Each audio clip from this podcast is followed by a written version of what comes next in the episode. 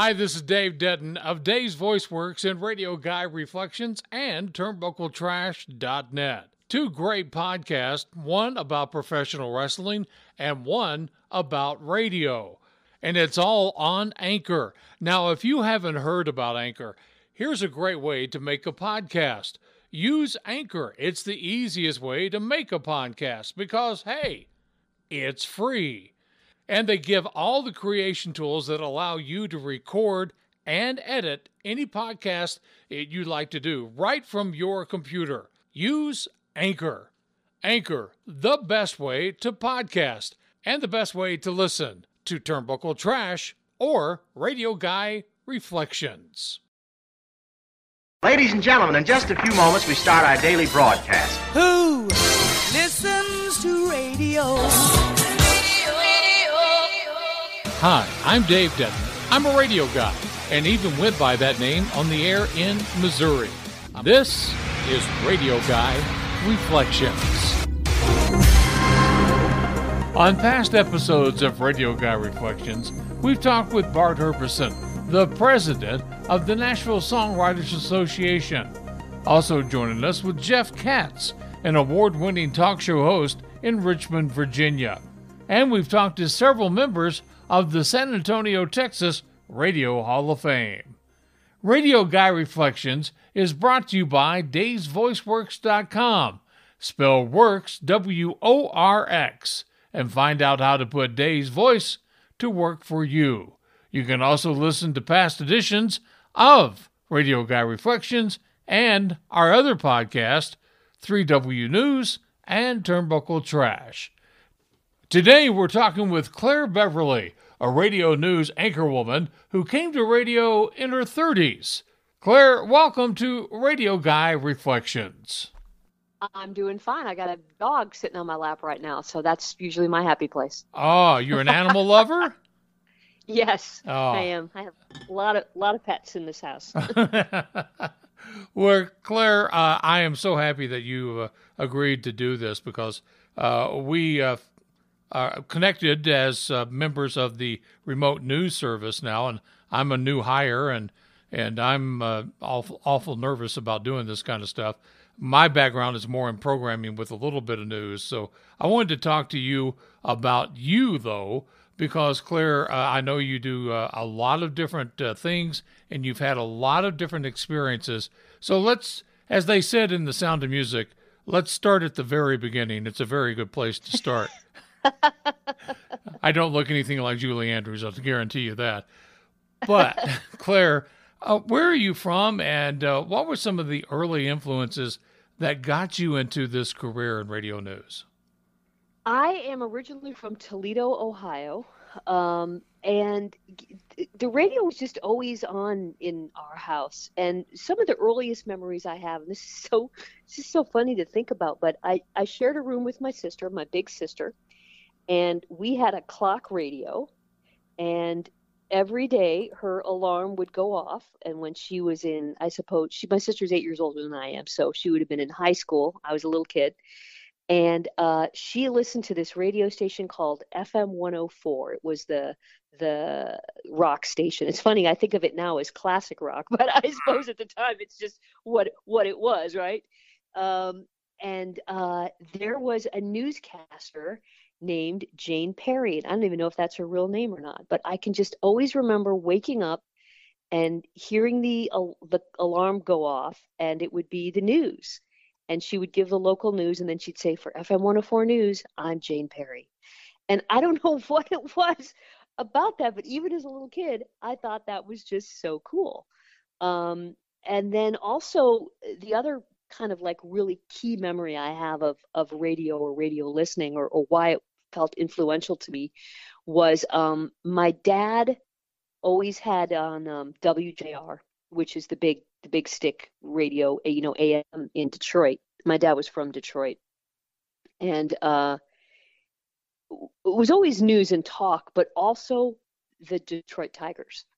And he always, to me, baseball is radio. Like I'll watch baseball on TV, but I would much rather listen to a baseball game. And it was Ernie Harwell, and then later it was George Kell and Al Kaline. um, who were who were ball players, and it's just like that that voice, the Ernie Harwell voice, and then later, you know, as an adult when I moved out to the West Coast, you know, getting to enjoy listening to Vin Scully. Um, those are those were just the voices that really meant a lot to me and it was all you know looking back now i mean i loved music. Who didn't who didn't listen to casey kasem and you know top 40 and all that kind of stuff?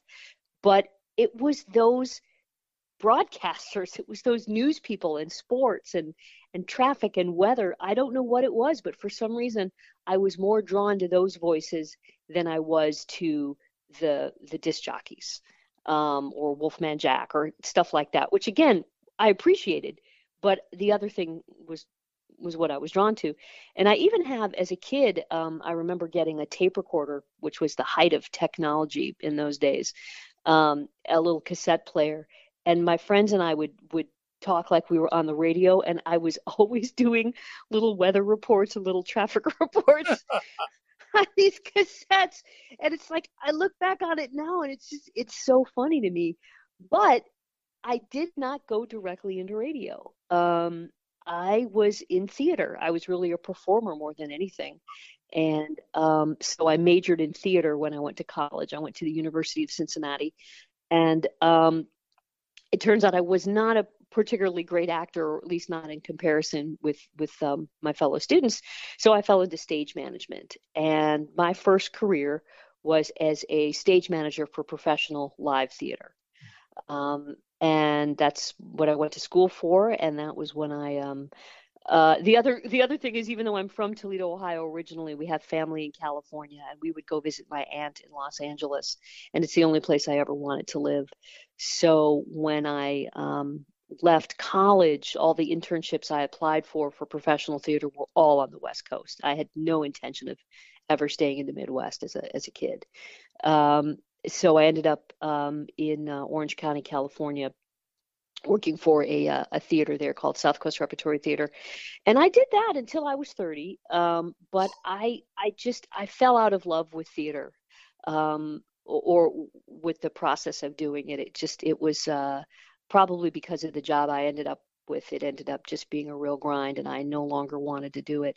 By that time, I was living in Seattle um, and working for the Seattle Repertory Theater. And my my partner, who's now now my wife, uh, we met there at that time, and she was also kind of overdoing theater, and she decided she wanted to get a a, a master's degree in painting, uh, in fine art, and so we decided as a as a team uh, that we were going to leave theater and we were going to pursue something else.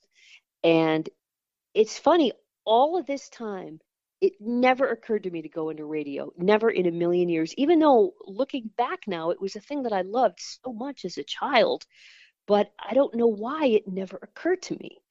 And uh, when we, we got down to Southern California to Long Beach so she could get her master's degree, and I kind of went through this career crisis. I did a little trying to get in the movies a little bit as a, um, you know, whatever a stage manager would would do there, um, and I did I did some temping and I read this book called What Color is Your Parachute? Are you familiar with that one? Yeah, I've heard of it. Yeah. Yeah. It, it's basically sort of how to how to how to find your career. And I'm reading this book and it was interesting and I did a lot of the exercises, but there was one chapter that I that I didn't read. Um, and it was uh, something about like, you know, y- your career and God. And I, it just didn't it, it was not something that I felt was necessarily for me. I didn't think about a faith based decision about what to do for your career. And then one day, because it was the only chapter that I had never read, I went ahead and read the chapter. And it basically said, What are your gifts? What did what did what did God give you that you have that that nobody else has? And I really had to think about that and I thought, well, you know, people always said I had a nice voice and that was it. Like all like literally this light bulb went off. I should go into radio. And all of this stuff just came kind of crashing back to me you know? Isn't that crazy? That's weird just, yeah. It is. It, it's like you you you know you're not ready for something. You don't I, I always feel like you don't really get something until you're ready for it right? And apparently i was ready for it that moment. And i was like okay well i guess i'll go to broadcasting school. And i found a one of those uh, you know uh, pay ten thousand dollars and we'll get you a job in radio kind of schools. Um, but it turned out to be really great for me because I was in Los Angeles. Um, there were they had a lot of connections, and what set me apart from the other students was I really only wanted to do news. I did not want to be a disc jockey, and everybody else did. So when it was when it was time for job placement, um, I really had a leg up on everybody else because I was looking for something that, that no one else was looking for. Um, so I got a job with um, oh, you know, everything changes names, but in those days it was it was called Clear Channel, uh, which is now I, iHeartMedia, and um, I got a job with a company called AirWatch America, which was a traffic and news service that provided news and traffic to all of uh, Clear Channel's stations in Los Angeles, but also uh, some smaller clusters that Clear Channel owned that were in smaller markets like Tehachapi and that kind of thing. Um, and uh, I was hired as a one day a week fill in producer. And within five years, I was the assistant operations manager. Wow. And I had my own shift and I, I, I made the schedule. So I put myself on the on in the afternoons and I was doing traffic for uh, KFI and um, Star 98.7 and um, uh, hand, uh, KGGI and, and, a handful of other stations. Um, and I loved it. I loved, I just, I loved working for a traffic and news service because you, it was never boring ever. You were doing several things at once, um, three three stations all live, and you had to just really time it down to the second to make sure you got to the right place. And then maybe you were cranking out news for a couple of places too.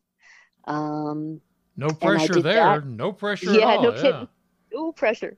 Um, and then I did all the scheduling and helped helped to run the service. Um, and by then we had about we had about 60 employees and you know doing about 40 radio stations when you when you added it all together we had some mm-hmm. non you know some independent stations as well um, but as this time progressed in my life um, my family things happened and my parents were getting older and were not well and i was several thousand miles away from them and i mm-hmm. wanted to be closer to them right and at the same time, uh, my partner, who had since gotten her master's and had a series of part time jobs driving all over Southern California, which is not fun, hmm. um, decided that she wanted something more permanent. And uh, she got a, uh, as time passed, uh, my family, my, my siblings, and my parents uh, all ended up in Georgia.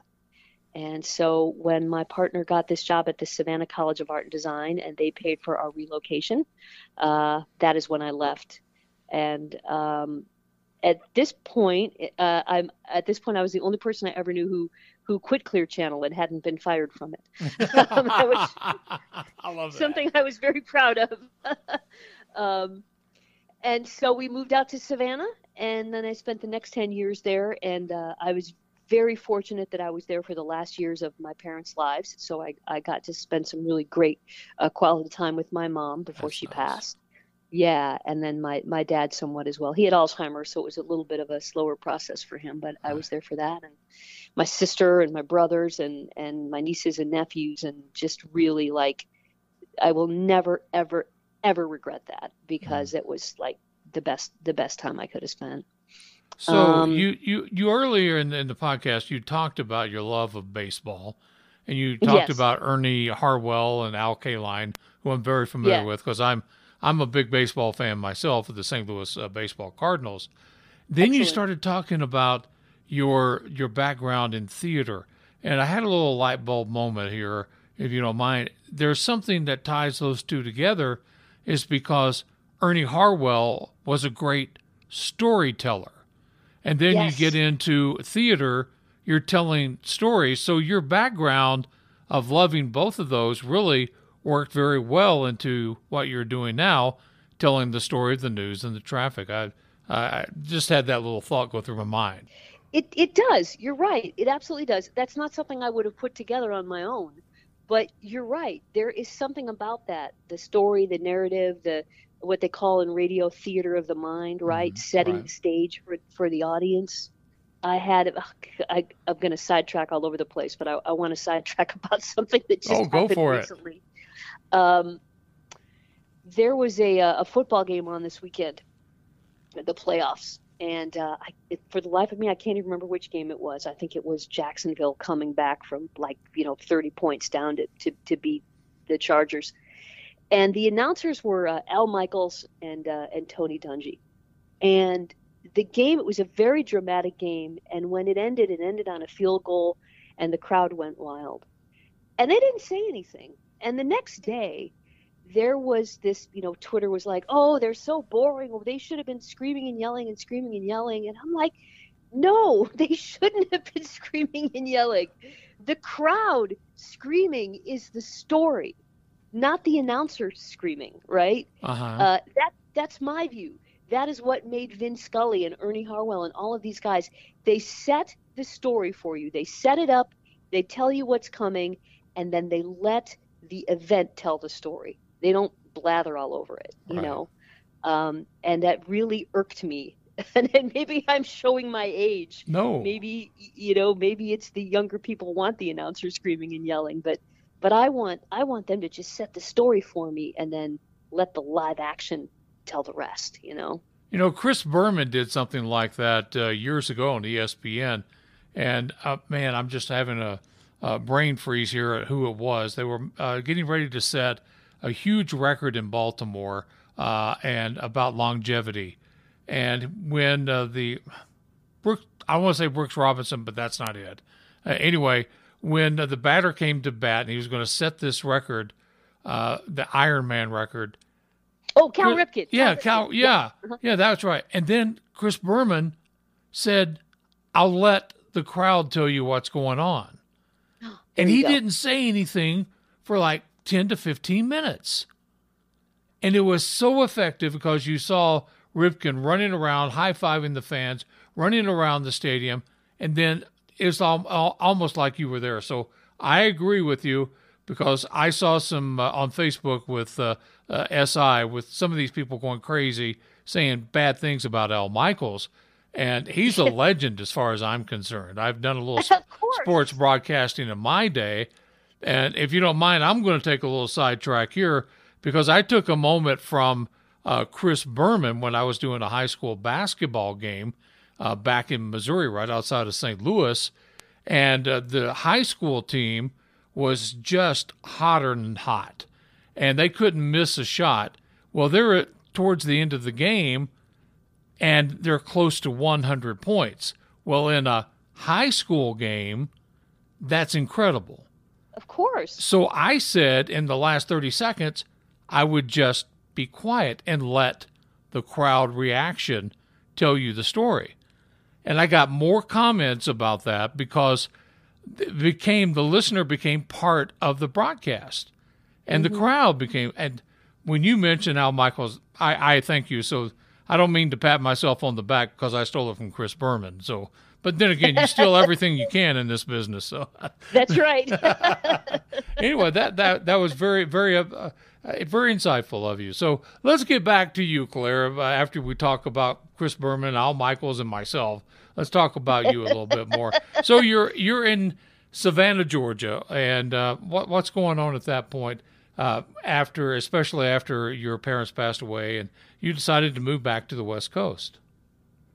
Right. So I was in Savannah uh, for nearly 10 years, and I was working for this uh, radio station cluster. I was doing news and traffic for, for all the stations. And um, as you can imagine, doing six stations at once, much of it was pre recorded and, and sent through the computer system. Right. And I basically lived in a little closet.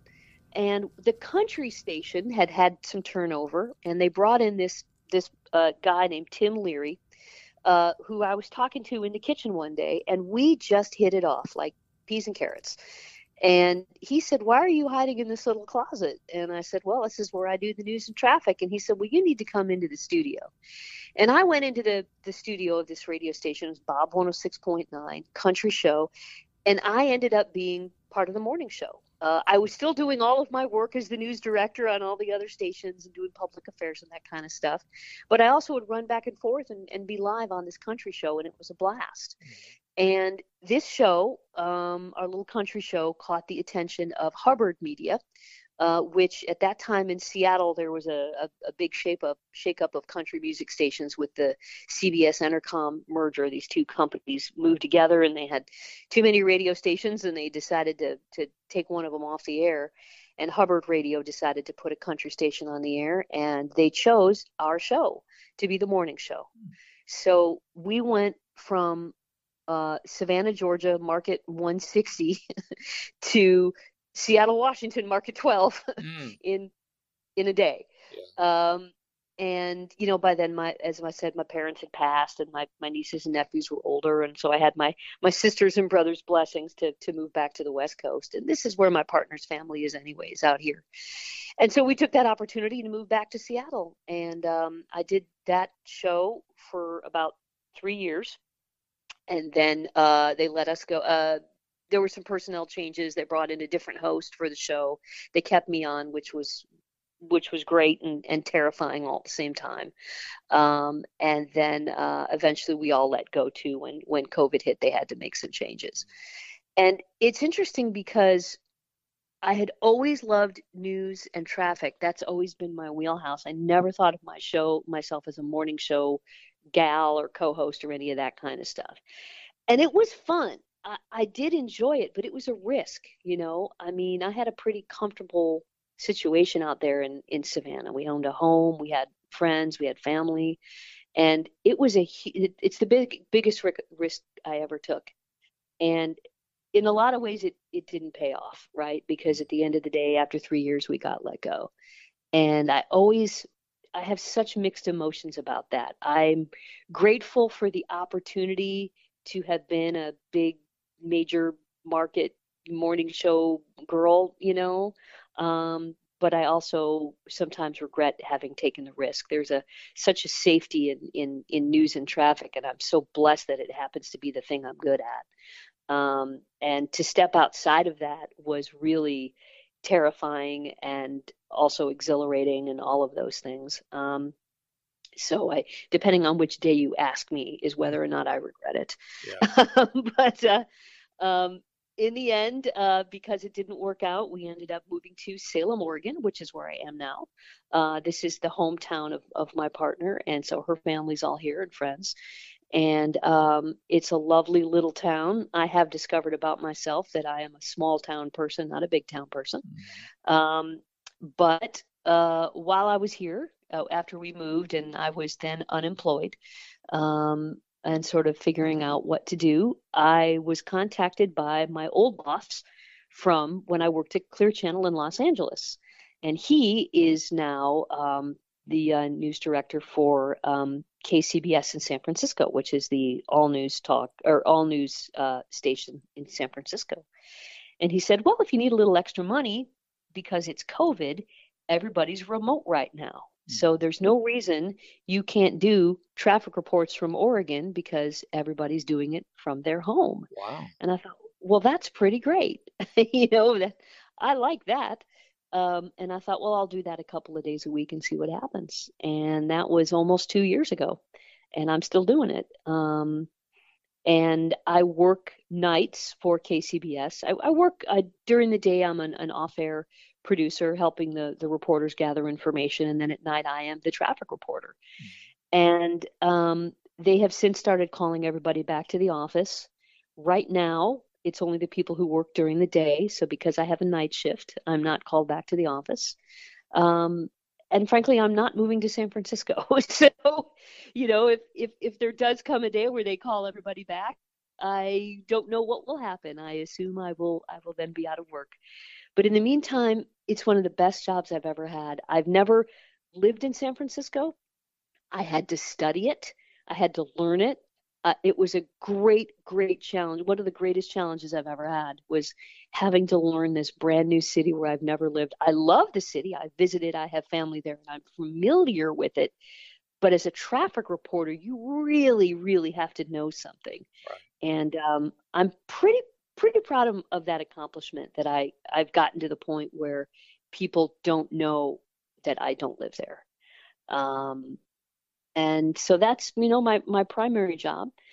And then within all of this, we haven't even talked about remote news services service, which right. is where you and I met.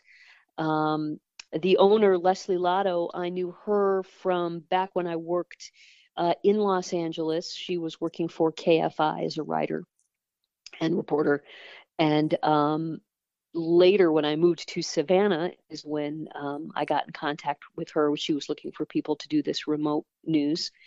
And that has been great fun. Um, remote news service is an opportunity to work uh, for very small markets, obviously, and pre-COVID. I mean, she really, she was really in, in I guess what you call the catbird seat when the pandemic hit because she was already set up to do. This. She's been doing, you know, work from home in broadcast for what 15 years, maybe right. something like that. Mm-hmm. Um, and it, it was great fun. I places places like Creston, Iowa, and and Milford, Massachusetts, and um, uh, uh, Tillamook, Oregon, and just like these wonderful parts of America that I would not normally have have known anything about. And so that's been a challenge and, and a lot of fun too. And I've and I've kept that up. Um, I took a few years off of it when I was in Seattle just because it was it was time consuming. But now that I'm back, you know, freelancing again, uh, I've I've come at come at it in a much better place because I, I kind of have a better understanding of how it works. So, well, my first assignment was Grays Harbor in Washington, which is outside right. of Seattle, and right. I found myself uh, really even after I had done, I think it was just one week I did, but I, I found myself wanting to find out what was going on, and then it was on Christmas Day when they had the power outage there that was sabotage by two guys that were looking to rob jewelry stores in the area, of all things. So that was a big news that was nationwide happening right there. And then they also had uh, just major storms that were right. was knocking power out and just causing all kinds of havoc there.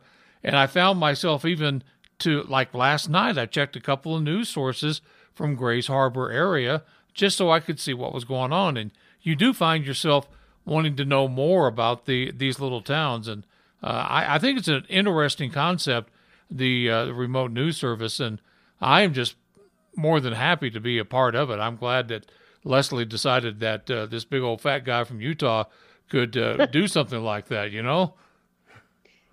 Isn't isn't that interesting? How you said you're, you're it's like you're invested now, right? In this, in this little town. Yeah, I, I feel the same way about um, uh, I do news now for uh, Whitesburg, Kentucky, in in Letcher County. Uh, it's it's coal country, and um, they have had a disastrous flood last several years, but just this last July, unbelievably just disastrous flooding. And I'm doing this story, and all of a sudden I'm looking at like some kind of I don't know CBS national news and there they are on the news wow. oh my gosh my tiny little town is mm. is a national news story because of this horrible you know tragedy but you know even though i'm doing news for them every day and i'm following this but i know what you mean even if even if i had filled in you know i want you want to check back in on Grays Harbor and see how everybody's doing mm-hmm. you know yeah it's it, uh, it's real we're, we're really blessed with that opportunity to to to get outside of our lives and and really get a handle on, on what's happening, you know, in the rest of the country. Reflection. Reflection. We'll have more with Claire Beverly coming up right after this. You're listening to Radio Guy Reflections. So just sit right down, open your ears real wide, and say, Give it to me straight, doctor. I can take it. What is available on Dave'sVoiceWorks.com? Podcast like Turnbuckle Trash, a look at professional wrestling, the 3W News. Give me 10 minutes, I'll give you a few stories that could make you laugh a little bit. And Radio Guy Reflections, where I get to talk to other radio people about one of the great industries, radio. And while you're at Dave'sVoiceWorks.com, check out some of the celebrity interviews I get to do during my radio career. People like David Pack. But did you know this about David Pack? Bill Clinton played the saxophone for him, and it made history. Fortunate enough to be asked um, to do President Clinton's first inaugural and his second inaugural. So, and I got President Clinton to play sax on Your Mama Don't Dance with Kenny Loggins. Dave'sVoiceWorks.com, spell works, W O R X. and find out how you can put Dave's voice to work for you. As we say in the radio business, if you put that on the radio, people will listen to it. Reflection. So during your career, I was going to, I think we talked about this just a little bit before we started recording. Uh, there's always something that happens in everyone's career, especially if they're involved in news, that uh, stands out. Uh, a news story that you had the opportunity to cover that was either impactful in your life, just tore you up inside emotionally, or it was something that just was so good and so nice that it just stuck with you. And I was going to ask you if you had an experience or two you could uh, share with us that that touched your life over the years of doing uh, news and traffic. Say, I think the first thing that stands out is um, uh, Hurricane Matthew. Um, there was a hurricane in in Savannah a few years back, and Savannah is in an interesting part of the country. It's in this little uh, the coast kind of tucks in a little bit, and so hurricanes are, are very common coming up through Florida and then kind of hitting hitting North Carolina. But because of the geography, they don't as frequently come straight into Savannah and Hilton Head and, and, and Bluffton and, and Beaufort. Um, you still feel the effects of them, but it's not a direct hit. And we had a direct hit uh, one year when I was there, and it was uh, really, really quite scary. The water, the water more than the wind, but the both both of them were bad. And so what we did was we tied all six radio stations together onto one signal cool. and mixed up the music so mm-hmm. that there was something for everybody and basically broadcast live nonstop for about seven days. And we did it in shifts. There was a team who actually stayed during the storm stayed inside the radio station boarded up the windows got a generator going.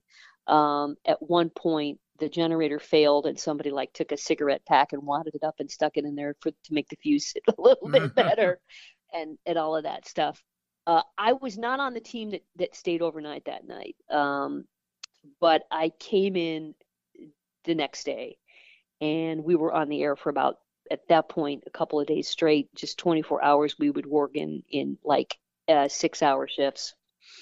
And all we did was talk to people and help people find we, we gave information you know where you know where where was the power out and where was it working and get ice and and where could you get supplies and where could you get cleaning materials and where could you get this and where could you get that?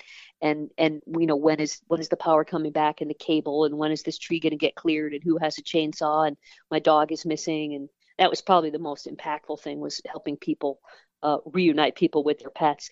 And this was all listener driven. I mean we had we had the information and the information sources and we would interview um, police and mayors and, and emergency responders but most of what it was was people just calling because they needed someone to talk to. Mm. they they were listening to the radio. We were their companions. They were hearing their neighbors and and people from neighboring towns going through the same thing banding together. There was a lady, we helped somebody get insulin. There was someone who was out of insulin, and there was someone else who had some that was the exact dosage and, and the things that they needed. And they managed a, a, a tree of people to get it to this person, um, helping people just understand where the help was and how to give help as well as get help. It was tremendous. It was absolutely tremendous. And and it was coming during a very um, difficult election season. And it was a time when there was a lot of anger and strife. And all of that went away because everyone was united. I, nobody asked who anybody was voting for when they came out with a chainsaw to cut up a tree so they could clear the street so emergency right. responders could get through, right? All that went out the window. Mm. Um, that's one of them. Um, another one is going to be 9 11. I can't imagine there's anybody that you've interviewed on your podcast that hasn't talked about the impact that 9/11 has oh, had on them. Yeah, we've all been there. Yeah. Yeah. and that was a day where I was in Los Angeles at the time, and um, you know we really didn't have any any idea what was going on. But I all I knew was I had to get into work. I needed to to be there because we needed to all kind of all hands on deck figure out what was going on. Whether you were on the air or off the air, you had to be there to help gather information. And our our airborne reporters were all grounded, so they had to be in the studio too, and they they were like fish out of water. It was crazy.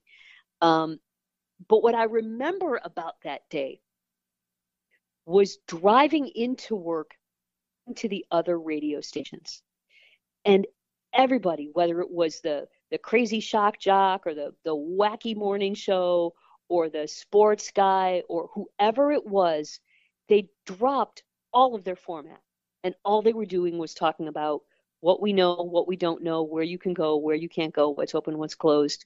Um, and then, of course, you know, trying to bring in national news and, and trying to understand on a global perspective what it was that was happening. And it was terrifying to be in a big city like Los Angeles and not knowing what was coming next. I think that's a lot of of the many emotions we were all going through on 9/11.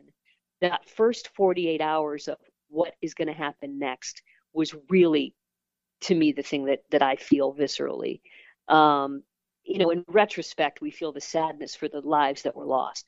The time it was happening, it was the the um, uncertainty, right? I mean, right. you you remember that? And and so I just felt like radio was such a it was just so important. Like I just felt like there was nothing more important because it's the most immediate medium. I mean, television is too, but radio you can take with you everywhere, right? If you decided to go for a walk or a jog, you could put it in your headphones. If you were in your car, you were hearing it. Um, and I felt like everybody banded together to to drop whatever silly, wacky craziness they already did, and just helped helped one another.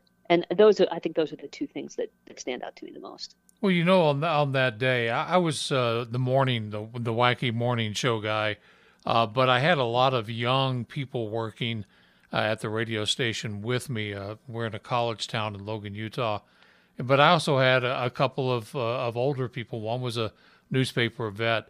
And I remember when we finally got to the, the aspect that this was going to be a major uh, drop everything story, uh, we decided to just drop the format and, and take a network feed. And our network feed was interrupted by us with local information. Now, how mm-hmm. did how did we get local information here in Cache Valley, Utah? It turned out that uh, some of the people that were killed uh, at the uh, Pentagon were actually from our area, and that oh, wow. that made it hit home.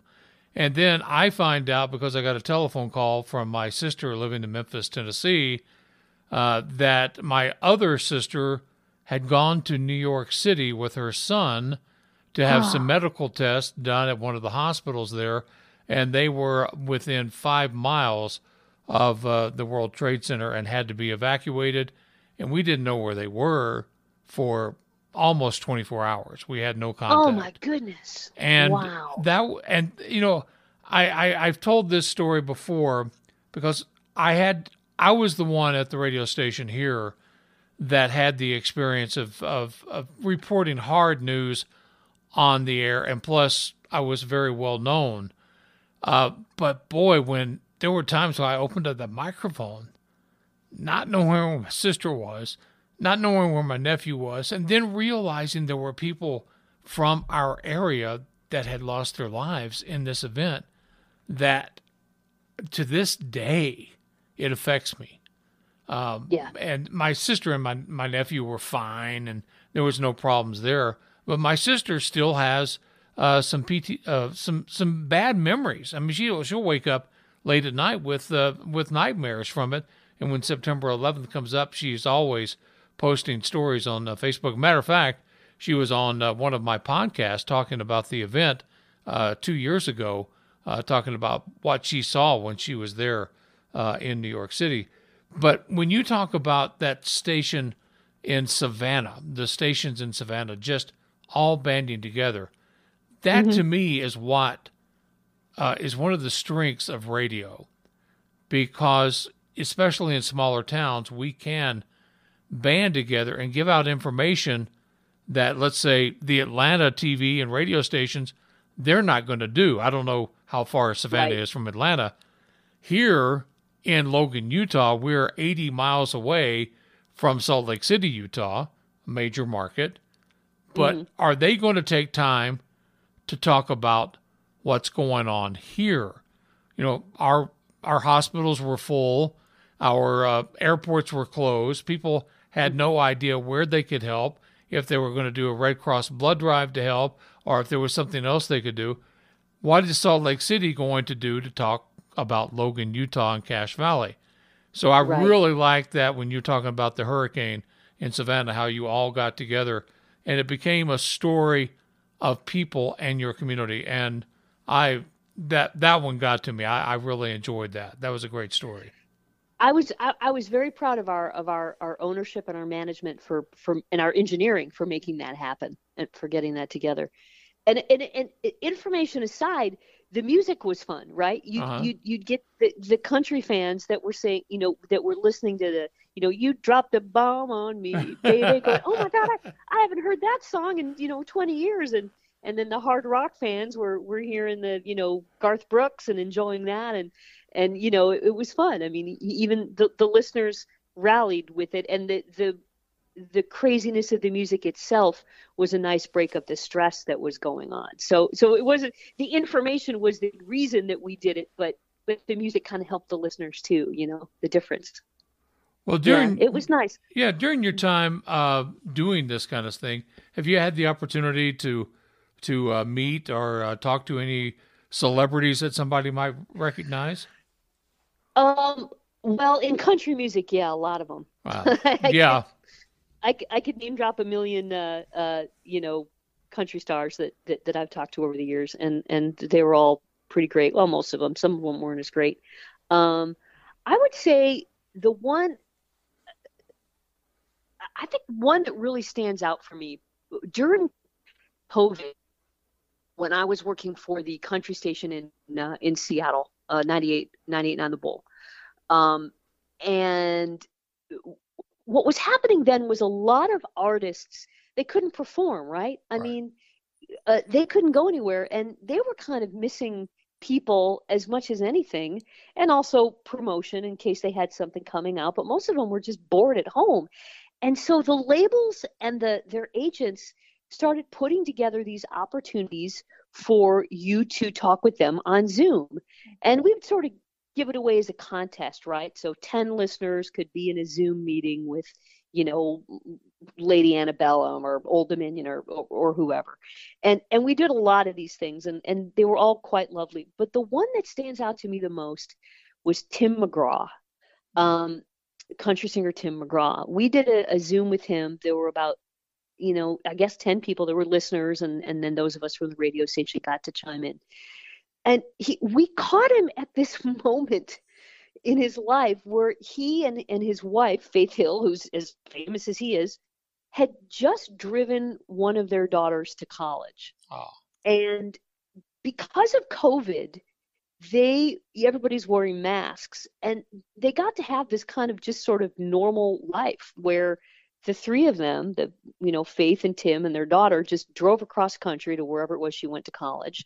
And they would stop and you know get a coke and munchies and you know all of those things and it just he was just telling this story about how he got to just kind of be a normal dad you know for a few days because nobody knew who he was Mhm. um and but also when he got his daughter to college how he cried he was so he started crying telling the story about how he couldn't believe that his little baby girl was going off to college and Oh. just you know the the way he was sort of like he really shared his life with you in a way that I had never heard anybody do in a radio interview before because it wasn't really an interview. It was just kind of him hanging out with 10 people on Zoom.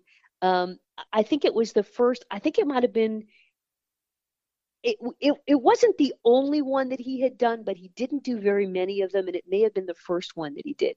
And I don't think he realized how intimate it was going to be with just 10 people there. Um, I think he thought it was going to be more like a meet and greet. And when he got to it, he, he realized that it was just, you know, faces and just real people. And we were all in our living rooms, or I, I mean, I was at the radio station, but um, it was nice. It was just like all these barriers got dropped. And um, he wasn't promoting anything either. He had nothing to promote. I think he really just did it because he was bored. And uh, it was lovely. It was lovely. Um, but it, as far as people that I've just straight up interviewed, um, it's interesting there's been a lot of like you know celebrities and musicians and all that kind of stuff but i think the interview that means the most to me was a woman named elizabeth smart that name will oh. probably be familiar to you because you're right. in utah um, but elizabeth smart was a, a is a woman who uh, at the age of 14 was kidnapped out of her home and was gone for for quite some time and and was later found uh, to have been uh, taken by a man who who wasn't terribly far away physically from her family was in, in a nearby town actually. Um, and it was a, you know, quite a, a, a terrifying story. And a lot of these times with people that this happens to you never hear from them again um, which is fine. They deserve their right to be a private citizen. But elizabeth smart ended up becoming a very proactive spokesperson uh, for um, missing missing children and um, you know um, this kind of assault and um, ways to protect yourself and how to help people and PTSD and all of that kind of stuff. And I had an opportunity to interview her when I was in Savannah and she had just written a book. And it, was one of the, it was the most inter- interesting interview I ever did. Um, I felt like I could ask her anything. She was so open and so interesting and so gracious and so kind and she didn't have to be any of those things. I mean here's somebody who who had every right to go back and be a and just be a private person. But instead she chose to be a public person and use her story to help other people. And um, i just i really enjoyed speaking with her.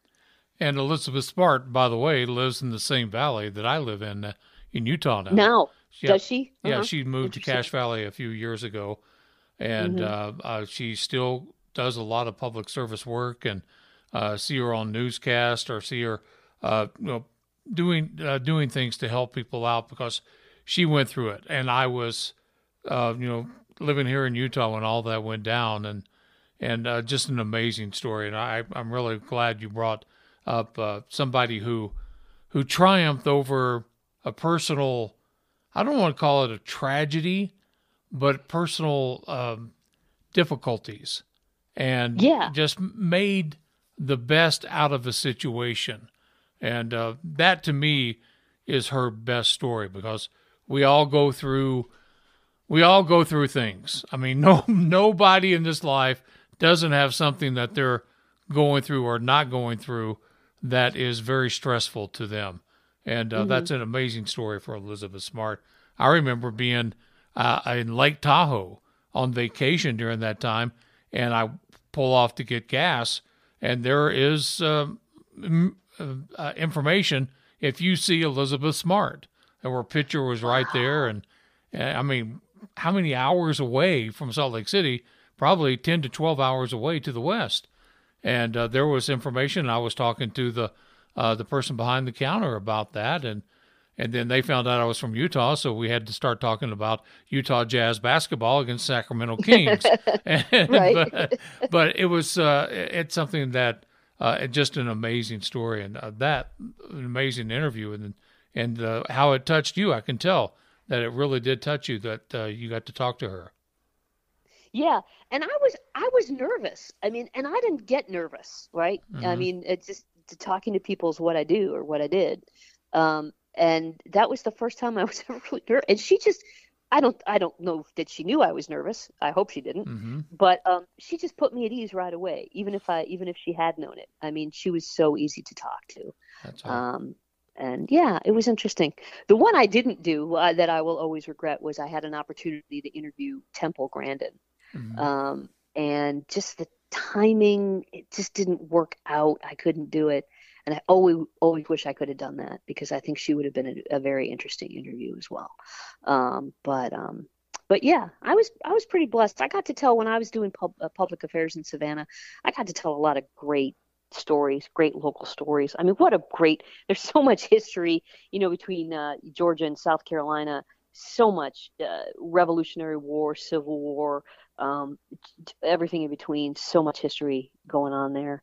Um, I just I had a great time doing that. I do miss being able to do that that kind of public affairs, local, you know, highlight story interview. That's that's one thing I don't have in in my current situation, and um, you know, perhaps I'll figure out a way to do that here in Salem, Oregon. I would like to do that. I have a lot of things I'd like to do, but that's something that I miss is is telling telling those stories. Uh, that that's uh, like I said when when we first started talking uh, started talking when you were talking about baseball and then you started talking about theater and how it mm-hmm. is just telling stories and I think those are the ones that are making it in this business right now that know how to tell a story, how to frame a, a story around uh, whether it's news or whether even when you're a hot jock, uh, that mm-hmm. you're telling the story of that yep. radio station. And it's all about telling the story and intermixing it with some personal issues that sometimes get a, you know a little hairy. Uh, with me, I'm a I'm a cancer survivor. Had uh, prostate cancer several years ago and had to have some procedures for that.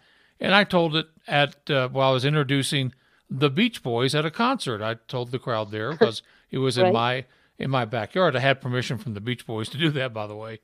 But several years later, uh, here was a listener that I had no idea who this person was that saw me, came up and wanted to know how I was doing with my cancer fight.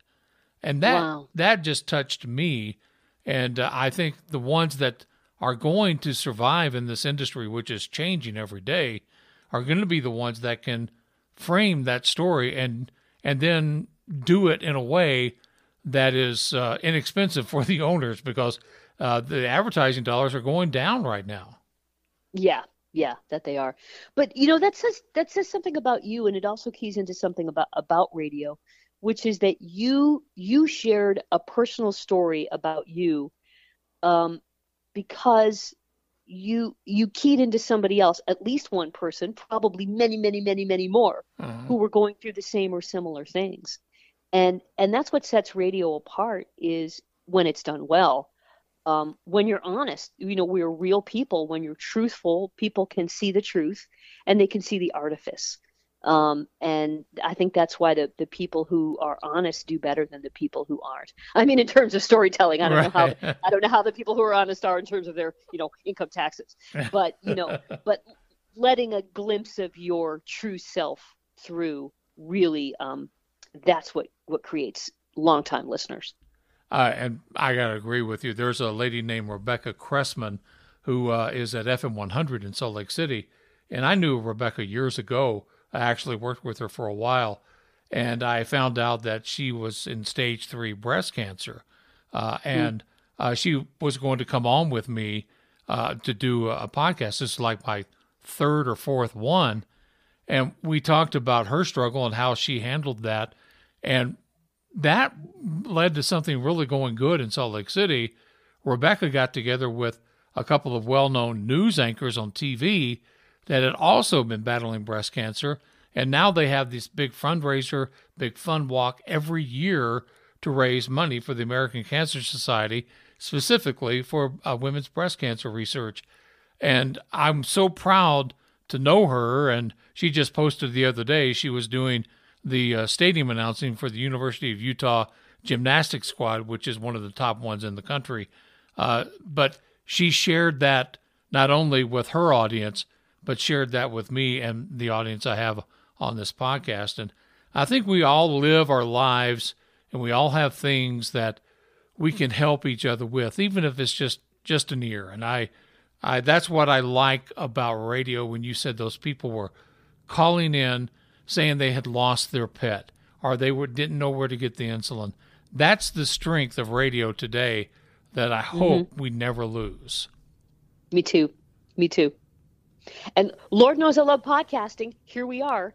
But, you know, it, there's something about the live and local that I agree with you. I, I hope that I, I want us to have all those options. Right. I want us to have listen on demand and save it up and, and wait for a long car ride. But I also want to have live and local available at the touch of a button.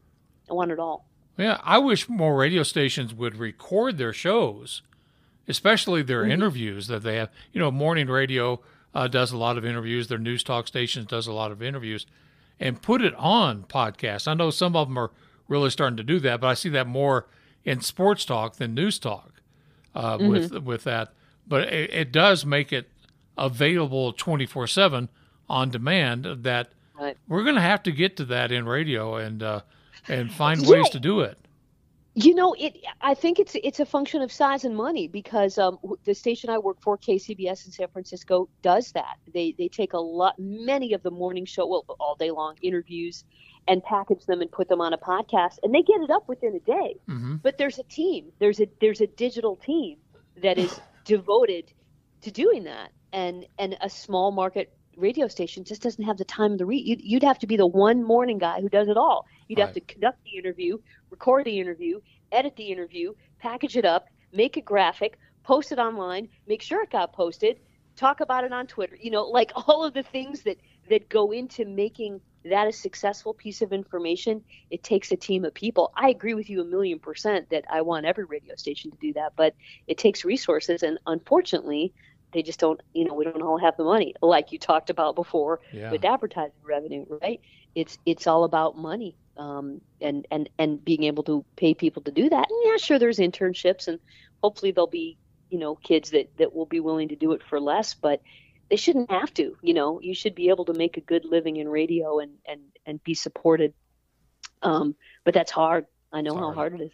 very very very hard and uh, Mm-hmm. as as we sit here here we are in different parts of the country i'm in New mountain west and you're in the west coast uh, what do you think radio has for us in the future have you thought about that Um, it's interesting. You mean in terms of content or technology? Uh, I would say just a little bit of both. Technology is changing every day, and things like what we're doing right now, podcasting is one of the big ones, and then the Right. remote news service that we both uh, do some work for. That's also a big change. Are, are you going to be Yeah. seeing more of that kind of thing? I I certainly think we're going to see a lot more people working from home. I think the the notion of the physical radio station is definitely going to dwindle down to uh, a box in a room um, with a, a couple of people who are responsible for making sure that it goes out. I think we'll always have engineers. You know, uh, until something major changes with the technology in the world, you're always going to need somebody who who makes sure that the, the the tower is sending out the the free signal or or whatever digital or you know whatever whatever is going on. But I, I do think this work from home model is here to stay because it's so easy now. It's so easy, and it will give stations you can still be local i mean i could still work for a salem radio station as easily as i could work for a san francisco radio station right Right. um, it's just it's such a small town. There aren't as many many choices to make, and I don't want to drive to Portland. It's only an hour away. But now that I know I don't have to, why would I? Right? Um, and so I I think that's one thing is that people are going to be able to be more more nimble about where they work versus where they live and and how they get on air. Um, but I, you know, everybody's been talking about the demise of radio probably since it was invented. Every time something comes along, it's going to be the end of radio, and here radio is still kicking. Um, so I don't necessarily necessarily see any changes there.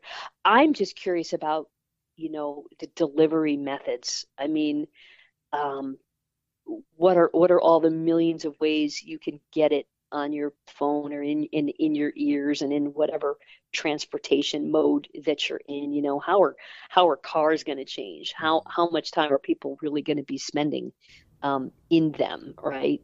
Um, so i think it's more the technology that, that that's going to change And video killed the radio star. I always go, right Remember that? yeah, that sure worked for you, didn't it?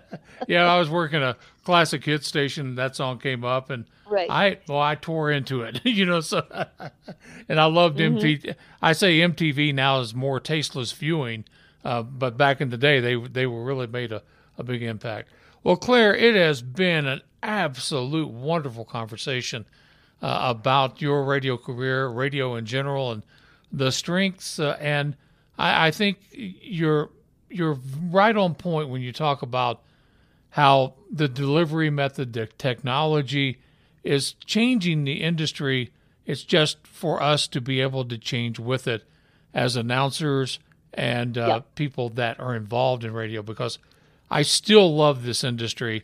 I've been retired from it. I was let go during COVID, decided to just go into the retirement mode, and uh, I I still think that this is one of the the great uh, entertainment industries out there. And I took away from the last couple of years of my career. Free? Sorry? Yeah. Yeah. I took away saying, I'm not a disc jockey. I'm more of an entertainer and storyteller.